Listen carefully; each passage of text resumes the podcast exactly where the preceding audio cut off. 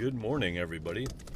it is June 8th, 2022. The uh, clock is ticking on. We're almost halfway through this year, if you can believe it. It's kind of crazy to think about. So, sorry about last week. Uh, I uh, missed an episode because uh, I had to be at my daughter's uh, graduation. And uh, yeah, so that happened last week, last Wednesday, which is when I usually record my podcast. So I took the day off uh, from work and uh, we went out to Tokyo for that. Uh, actually, the Wednesday wasn't the graduation, it was actually the parent student uh, banquet. Actually, I guess it's the PTA banquet. Is that, that's what they call it uh, for the graduates. That was on Wednesday, and then Friday was uh, the uh, actual graduation. So we had to go out to Tokyo two days, with just one day between. That was pretty tiring. Had one of the busiest weeks last week I've had in a long time. Um, but yeah, like I said, the week is uh, or the year is uh, rolling on kind of crazy how fast it's moving, actually. Um, so here it is. What I say, June. June what? June eighth. Yeah. So my wife's birthday is in a week, uh, and then yeah, we've got our anniversary two days after that, and then Father's Day a day after the anniversary. But this weekend uh, unfortunately, for Father's Day, I'm going to be, or this next weekend, I'll be hiking. I'll be on a trip with my good friend Cam and Pat. We're going on a two day trek uh, up in the mountains in a prefecture close to here, um, where we'll, uh, I guess, trek for about 12 kilometers the first day and then stay in a, a mountain, kind of a mountain uh, hostel, I guess is the best way to put it. It's, it's a little mountain hut uh, that has a staff, and they, they cook meals, and uh, there's a outdoor uh, public bath, which is a, all the rage here in Japan. It's called an onsen, or a, also known as a the outdoor part is known as a rotemburo. Um, we'll get to do that, and then we'll hike back the second day. Uh, but it's a very remote location, not accessible uh, by anything other than uh, the air uh, and or uh, hiking. So it's kind of a neat little place. This this will be my second time uh, to go up there. Um, they provide a couple meals and a bed, and so yeah. Anyway, we're going to do that, and in preparation for my friend Pat's research uh, into I'm not sure how he's stating it, but but the basic idea is to introduce young people uh, to nature, more or less, to get them to to uh, I guess fall in love with nature would be a good way to put it, or or you know to appreciate it at least. Uh, in the hopes of uh, kind of invigorating uh, young people uh, with a little more uh, joy and wonder at nature, getting them out of their homes and away from their game systems and away from social media and all these things, and letting them explore and and and um, discover things out in the wild and, and hopefully discover themselves in the process and discover things about themselves.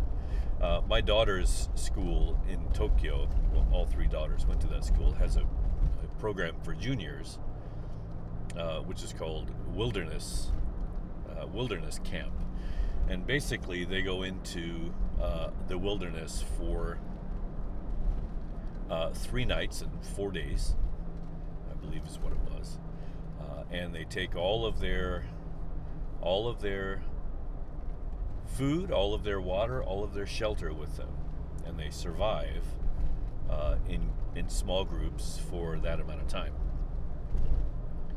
Uh, and it's a program designed to, um, um, what do you call it? Um, introduce young people to very difficult and harsh situations, but safe, hope, hopefully. Uh, safe, but harsh situations. Uh, and letting them find out just how much they can survive, just how much they can actually get through. Um, teaching them to be resilient, teaching them that there's more inside of them than they knew. And at the same time, that there's more outside uh, than they know as well.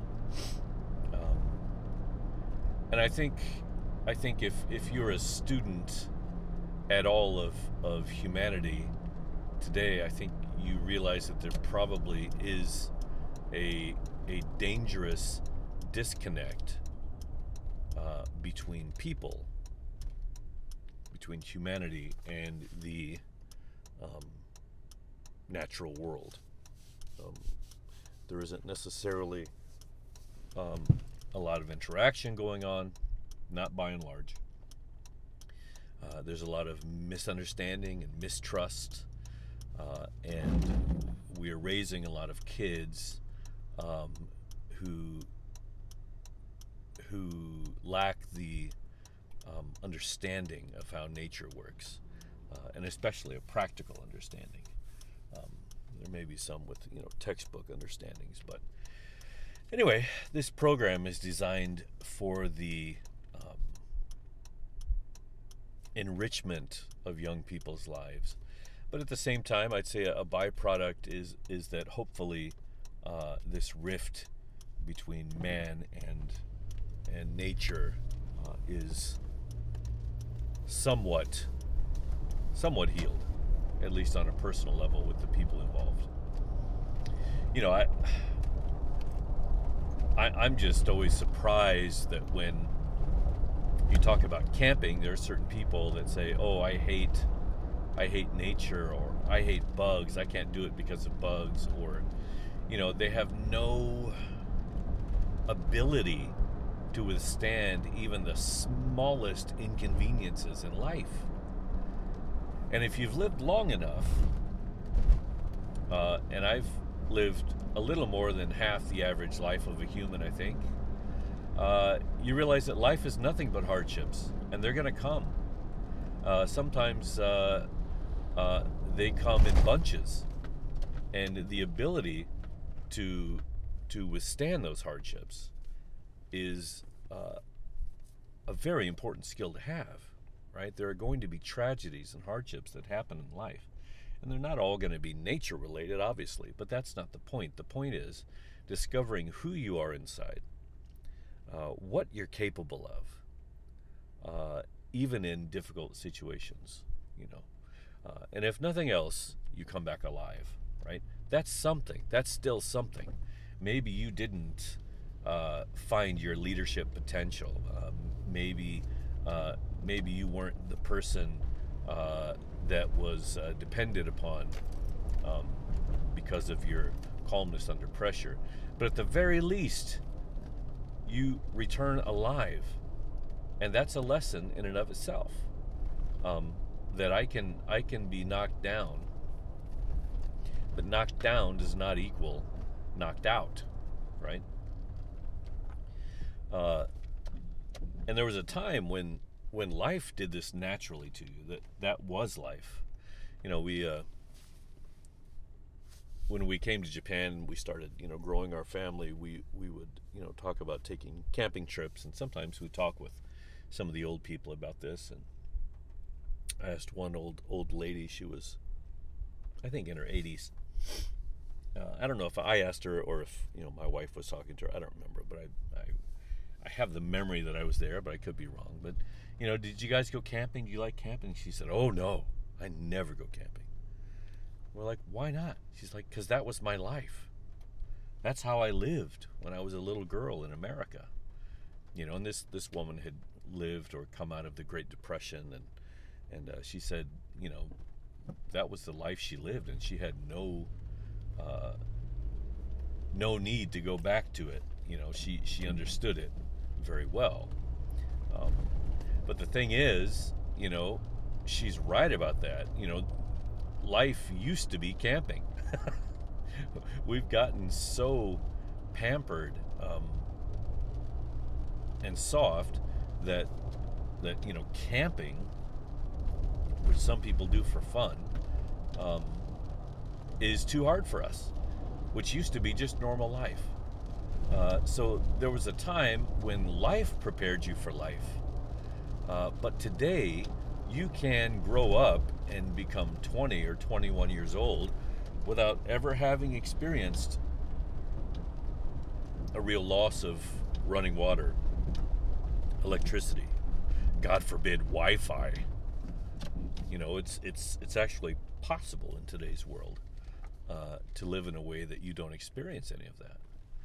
Uh, and I don't believe that that does us any favors. I'm not saying that we should go back. I mean, it's such a hard thing, right? It's so difficult. Um,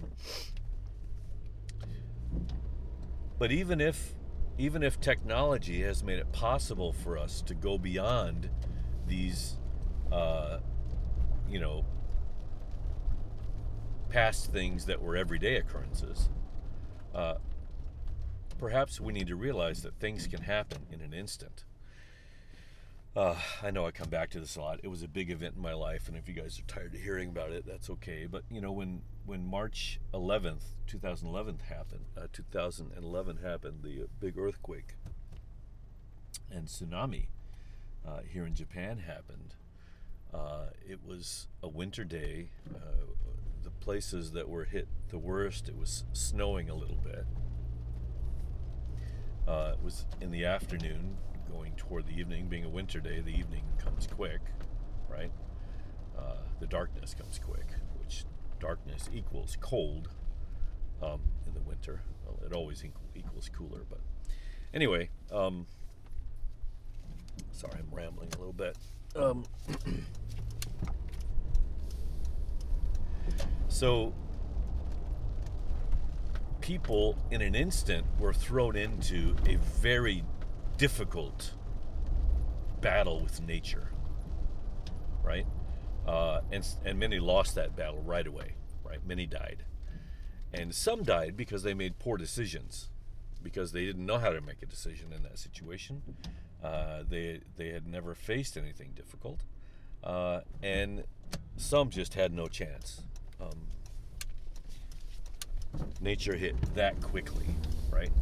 Nature hit that quickly and that that uh, strongly that there was no chance uh, for them to survive, uh, and that happened to uh, some 19,000 people on that in that moment. Now, in 2004, I believe it was, there was an e- even larger tsunami in uh, South South Central Asia, India, Bangladesh, Indonesia, where two to three hundred thousand people lost their lives. Similarly, right? Uh, in the earthquake and tsunami that happened there, and it was just a more populated area and and a more um, rural area, I suppose, to where uh, and less less developed. Maybe maybe lower. They had lower uh, building standards and things like this. So the earthquake was actually bigger in Japan, uh, but there was less damage uh, for whatever reason. Maybe lower population on the coast up there as well. Anyway, my point is people were thrown into this survival situation in an instant. Had they had, had they have had some uh, training, some experience with living through these things, uh, perhaps more people uh, would have would have survived, uh, and and may have survived uh, and be have been of assistance to their fellow human beings. You know, had they been better prepared. So I I see education, unfortunately, going the opposite direction. Nobody wants to uh, nobody wants to subject kids to any kind of uh, inconvenience or danger. Everybody's going the opposite direction, where um, you know we're afraid of lawsuits. So if a kid gets hurt, you know. Um, So because a kid might get hurt if he climbs a rope, we're never going to climb ropes again, you know, kind of thing. Um, so yeah. So anyway, my my friend Pat, uh, he's gonna uh, hopefully go on a sabbatical in a couple years, and what he wants to do on that sabbatical is is um, research this idea of of wilderness training and uh, I don't know what you'd call it. Uh, it's not wilderness training so much. It's it's it's as much a mental and spiritual thing as it is physical. Um, yeah, so I'm not even sure what he's going to call it or how he's going to refer to it. We we kind of had this idea before, and we we did a few a few really long hikes with kids, and uh, we took some other kids up some mountains, and and uh, with this group that we formed called Cross Active. Uh, but Pat's going to take it to the next level, and uh, man, it's kind of exciting. So this weekend is all about uh, just uh, a a pre-trip to get ready for that, I guess. a, a scouting trip uh, what he's thinking to do is do some uh, kind of wilderness wilderness survival stuff with these kids. So they won't be staying in a hotel. They'll be uh, actually sleeping on their own, and you know, figuring out, figuring out a way to, um, you know, get rest uh, with minimum equipment. Uh, of course, they'll have some equipment, but you know, something like that. Take tarps and instead of so roughing it as much as as much as they can.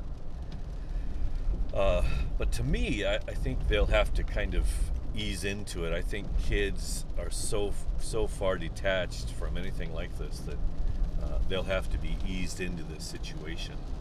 Uh, that if if you go too too much too soon, it, it just may may not work out. You may get kids quit, you know, not enjoy it at all that wouldn't be good for the program. So anyway, again, just brainstorm. Uh, yeah. How does this work out spiritually? You know, like for us, like I always come back to um, the church and, and how the church has been formed over the years and what the church looks like. Uh, and unfortunately, I have to say that the church, much like the education, um, educational institutions, have also coddled and protected uh, its members instead of preparing them for the difficult things that are that are going to come. Uh, it's not that the Holy Spirit uh, perhaps doesn't uh, uh, help us somewhat, but it seems like you know most most people who are involved in in big churches and big institutions, especially if you've been in the same one all or most of your life, um, it really becomes an echo chamber uh, and and a safe space for all the wrong reasons. Uh, you you you can be somewhat, as long as you stay inside, you can be somewhat safe from uh, contrary ideas, right? Uh, from free thinkers, right? Uh, from doubters. You can be safe from a lot of that inside a church. The problem is, all of that stuff is important for an actually actually healthy church. So if if you have a church that's not questioning, that's not skeptical, uh, uh, that's not honest and open about its doubts, uh, I don't think you have a healthy institution. For the exact reason that I, I don't think our kids uh, in schools are are helped at all by being shielded from nature, right? Uh, overly protected from nature. Course, I say that right now in a car uh, that keeps me uh, dry in this. It's raining today, by the way. Just it's kind of a nice rain. It's kind of a light sky rain. Um, and I've got you know air conditioning and all kinds of great stuff in this car. So you know whatever I say, you can take worth a grain of salt. but uh, nonetheless, uh, I think I think churches do us a disservice by not encouraging us to question and to doubt, and to and to express our doubts openly. Uh, that that is the most, uh, to me, the most necessary thing in churches right now. Churches need to be opened up. Um, they need to face the fact that a lot of the a lot of the people in their churches are not not doubting because they're infants. They're not skeptical uh, because they're protected from the outside world. They're shielded. They're um, they're prisoners and they don't even know it. And then when something comes, when a member of their family doubts, when when something difficult happens, when somebody gets pregnant, when somebody gets sick, when somebody dies, uh, when somebody leaves the church, they're not prepared for any of this. They don't understand it. Uh, they immediately go to, well, uh, you know, that person is wrong. Whoever's experienced, of course, not the death, dead, dead and the sick, but you know, uh, instead of realizing that perhaps they fell into some of this stuff uh, because the church never prepared them for it. A church that doesn't allow questions is a church that that is a prison. And whether it's implicit or explicit, uh, usually it's not explicit. Um, so, yeah, um, that's what I think about that. Um, you can take that as you will. Uh, I think this is why we have discovered, uh, especially since COVID, that there is a lot of benefit in getting together with non professional religious people uh, in a living room, in a circle, even on Zoom, where we all discuss, discuss and share. Um, where, where we have uh, an open forum to rethink a lot of things, where uh, instead of spending that you know hour getting ready for church, uh, we're on we're on YouTube and we see these interesting videos that we never thought we'd see. You know, we have more time to to sit down and, and see that there are a lot of people that think differently about a lot of things, and, and maybe that's okay. You know, maybe that's fine. Uh, but churches need to be opened.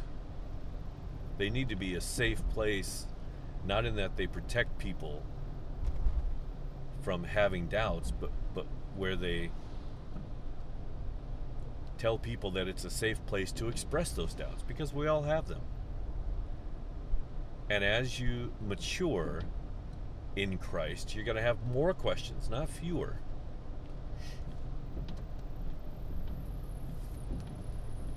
And I'm not sure the questions ever stop. Uh, I think I think the more certain you are that you know what's right, you know what's wrong, you know what God wants, uh, uh, the more immature you are. Is that too harsh a way to say it? Uh, kids see things in black and white. Adults see many more shades of color.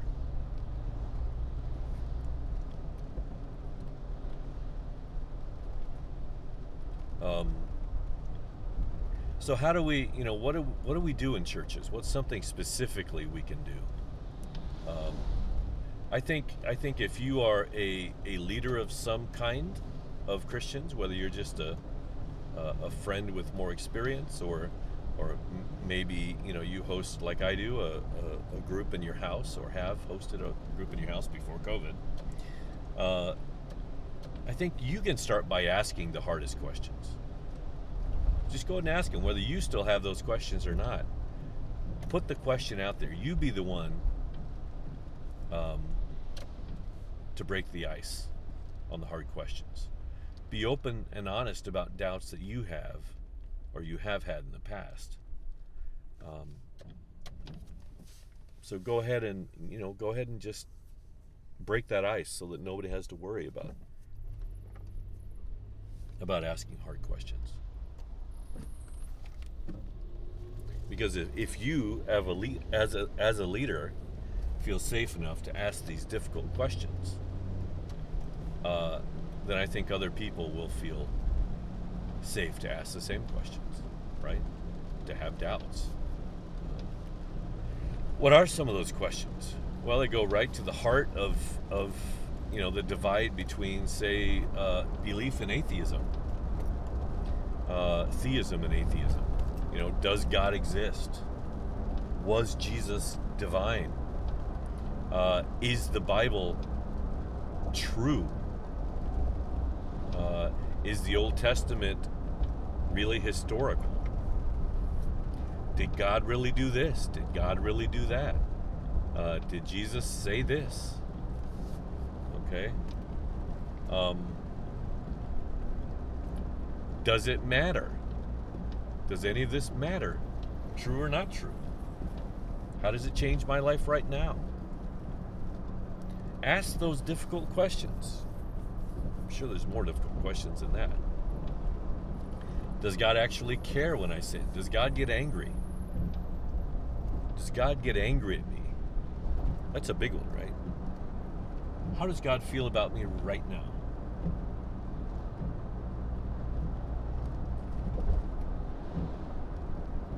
Um, these are all great questions. They're all really good questions. Um, did Jesus really raise from the dead? Was he was he really resurrected by God? Is Jesus God? Is is God Jesus? How does the whole Trinity work? What is prayer? Does prayer work? And if prayer works, why does God have to wait to do good until we pray? And if God knows everything, why do we have to pray anyway? And if God knows everything but doesn't do anything unless we pray, is God actually good?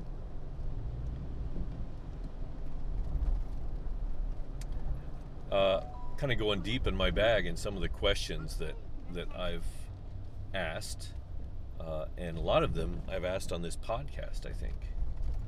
Uh, does God actually care about premarital sex? Is God against homosexuals? Uh, is homosexuality actually a sin? Um, yeah, I mean, the, the, the list is long, and these questions, people have them.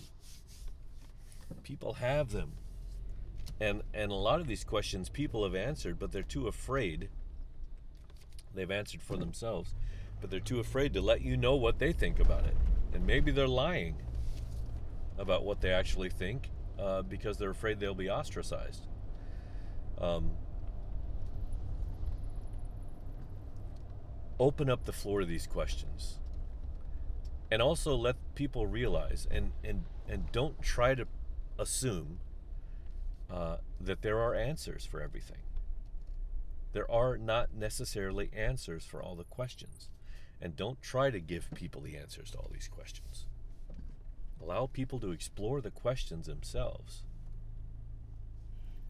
And if you happen to come to any conclusions about any of them, hold them lightly. Be humble about what you what conclusion you've come to realize that there's more information out there. There are things that you don't know, and things could be different. I mean, this is all really just a part of being a mature adult in the world. It's really not much more than that.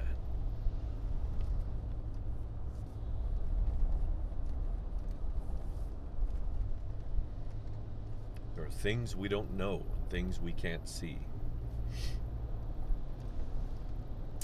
Um, yeah. So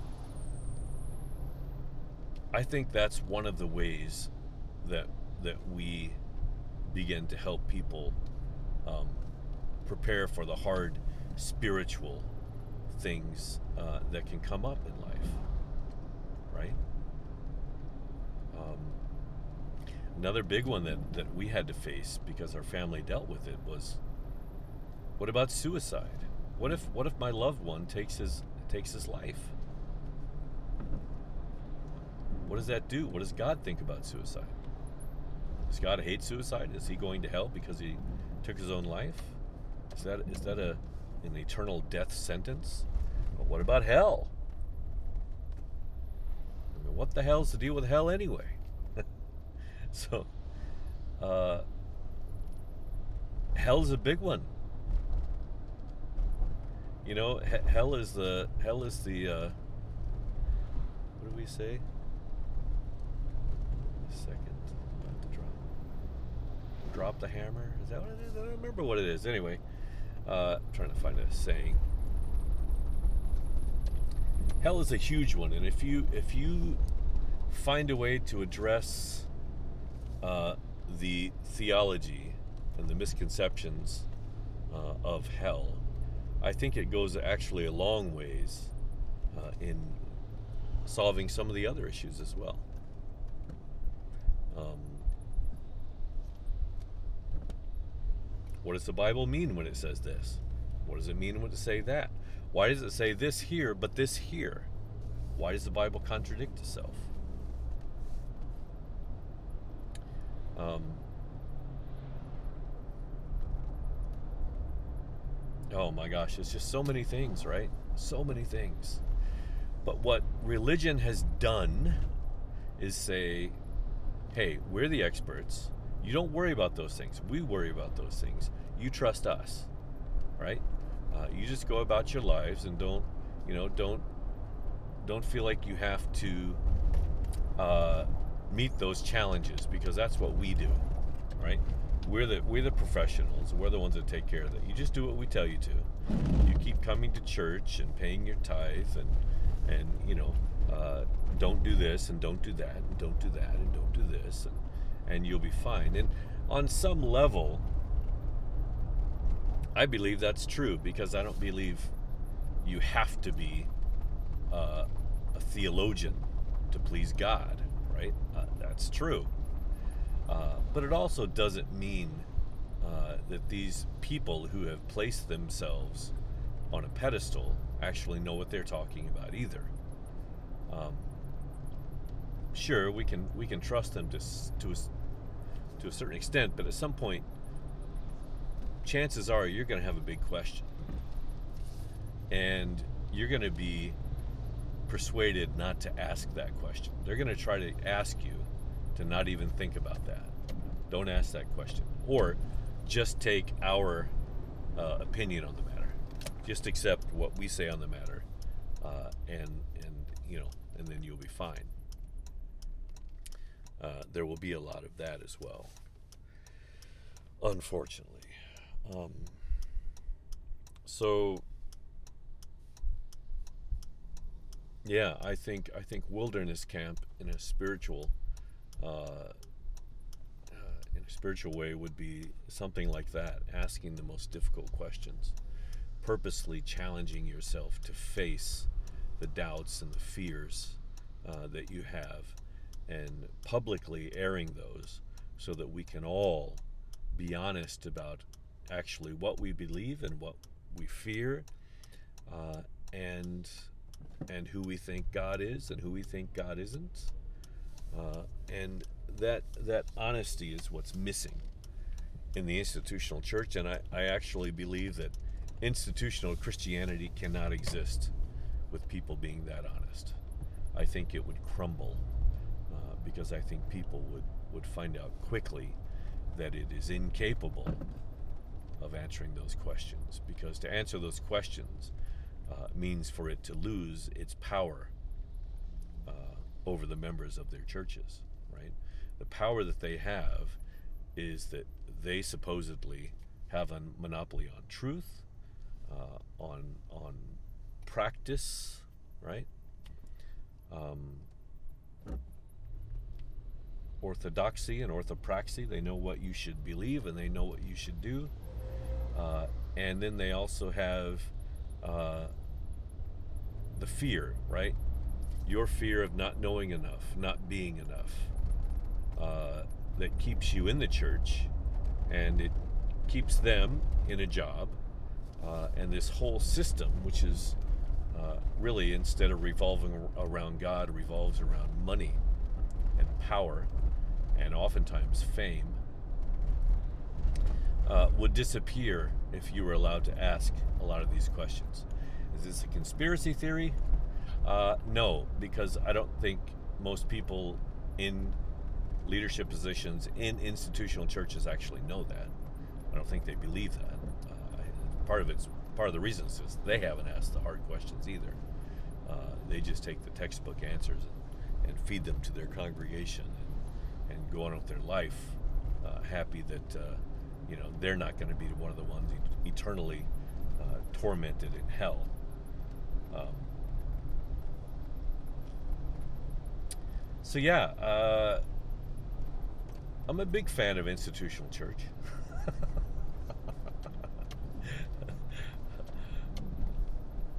I'm not sure how, how I got to institutional church in this, but uh, this is something that's been coming up, and uh, I'm on some uh, web pages of organic, you know, organic church, so-called web pages, and where people regularly bash the institutional church. Um, I don't mean to do that. It's not my It's not my uh, desire to do that. But there is, you know, this is called deconstruction for a reason.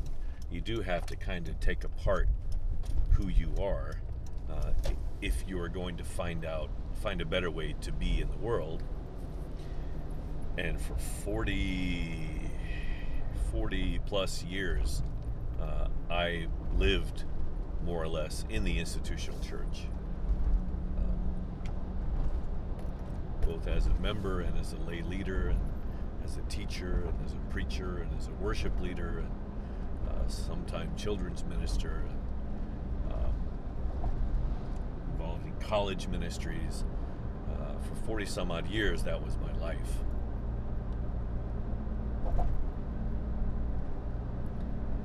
So, yeah, I mean, I, I, I have some experience. I, I kind of know what I'm talking about, and I've been on the other side now for a while and it's hard on the other side too. Life is still hard over here.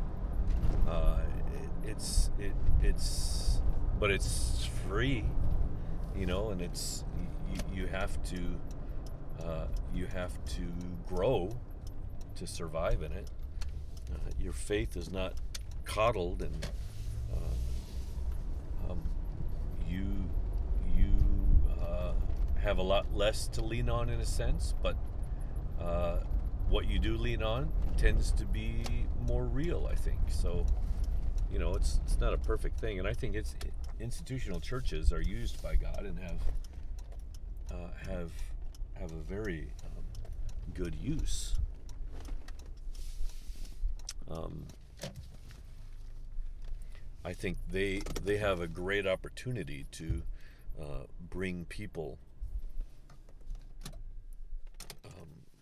to teach them, uh, to bring them into leadership if they'll just uh, change uh, change what they you know the focus of what they do from something like a cruise ship into something like an ocean liner right so you know the church should be trying to get people from point A to point B in this life okay what what they say is that they're a you know they're trying to get people from from hell into heaven uh, but the truth is you can go from uh, hell into heaven in this life. And I think that's where the metaphor of hell is much more useful. It's much more useful uh, to think of hell in terms of the consequences of not living a Christ like life now. That's what we get, right? We, we can be in hell. Uh, chaos is another word for hell. Um, wilderness is another word, another way to look at the idea of hell. Uh, so, yeah, I, I um,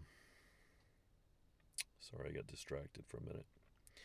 Uh, so, institutional church, if we look at it more like a university uh, and less like an old folks' home, where you go there to die, uh, I think it'd be great. Then we could be sending people out constantly, you know, uh, raising people up, preparing them to go out into the world. Uh, and if ch- institutional churches were seen as more like universities, uh, finishing schools, right, polishing theology and and being ready to send people out, preparing them uh, and allowing them to face the questions for a short time while they're in the institutional church, then they could go out into the world and make a real difference. But instead, uh, they're they're kept in elementary school basically their whole lives. Uh, they're born, uh, grow up, and die with an elementary education, uh, and uh, they never have an impact on the kingdom of God. The impact they have is to, to you know, pay for the retirement of their uh, pastors and to you know pay for the building and uh, you know do a few things like that, um, and maybe a little more here and there. But basically, their Christian life was lived in a building uh, that belongs to a Christian group uh, when outside its walls, uh, you know, the world is is is needing the way. So, um, I, I think just a, a change of focus, uh, a change of purpose, um, would bring huge, would pay huge dividends for the institutional church. I think it has a calling and and a, a use but I think it's it's being wasted and squandered. Yeah, it should be a university, not an old folks' home. Yeah. Or a prison, if you will. I know that sounds bad, but almost like a gated community. All right, well, uh, I am here and uh, I am going to leave this to you. Bye bye.